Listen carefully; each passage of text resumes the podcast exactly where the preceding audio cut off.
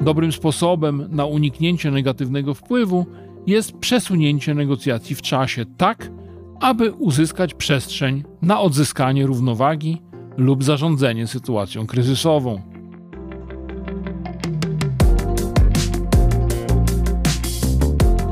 Istnieje wiele empirycznych dowodów na asymetrię wpływu nastawienia pozytywnego i negatywnego.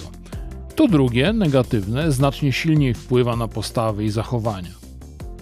Dokonując osądów, ludzie konsekwentnie przywiązują większą wagę do negatywnych aspektów zdarzenia. Co to oznacza dla negocjacyjnej praktyki? Otóż rozpoczynając negocjacje z negatywnym nastawieniem, z negatywnymi emocjami, takimi jak frustracja, przygnębienie, gniew, negocjator niejako prowokuje negatywny rozwój wydarzeń. Co istotne, nie ma znaczenia, jakie jest źródło frustracji czy gniewu.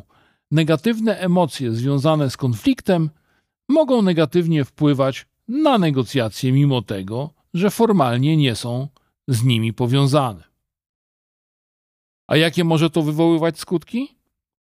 Badania wskazują, że negatywne nastawienie zwiększa prawdopodobieństwo wzrostu postaw konkurencyjnych, takich wojowniczych, co z kolei utrudnia wypracowanie rozwiązania korzystnego dla obu stron.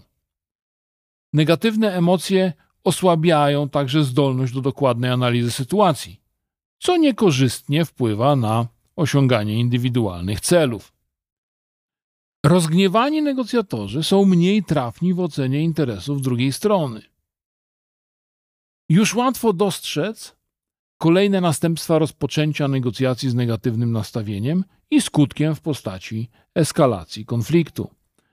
Ludzie nie zawsze jednak mają wpływ na moment wystąpienia frustracji, zagniewania czy zniecierpliwienia.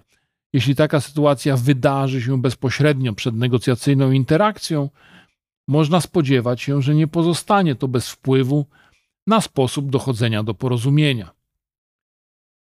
Negocjatorzy powinni być tego wpływu świadomi i powinni umieć zarządzać taką sytuacją.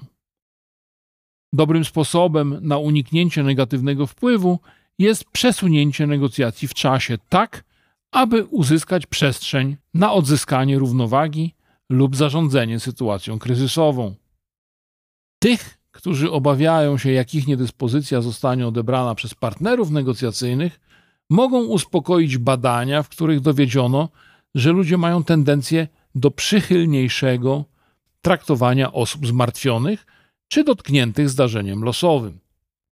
Oczywiście potrzebne będzie otwarte wyjaśnienie, wiarygodne uzasadnienie i zapewnienie rozmówcy, że przesunięcie czasowe nie zostanie wykorzystane na jego niekorzyść.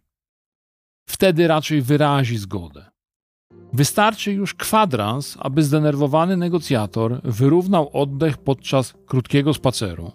Jak wiadomo, ruch dobrze wpływa na stabilizację emocji i już w lepszej kondycji wrócił do stołu negocjacyjnego. To przyniesie korzyść obu stronom.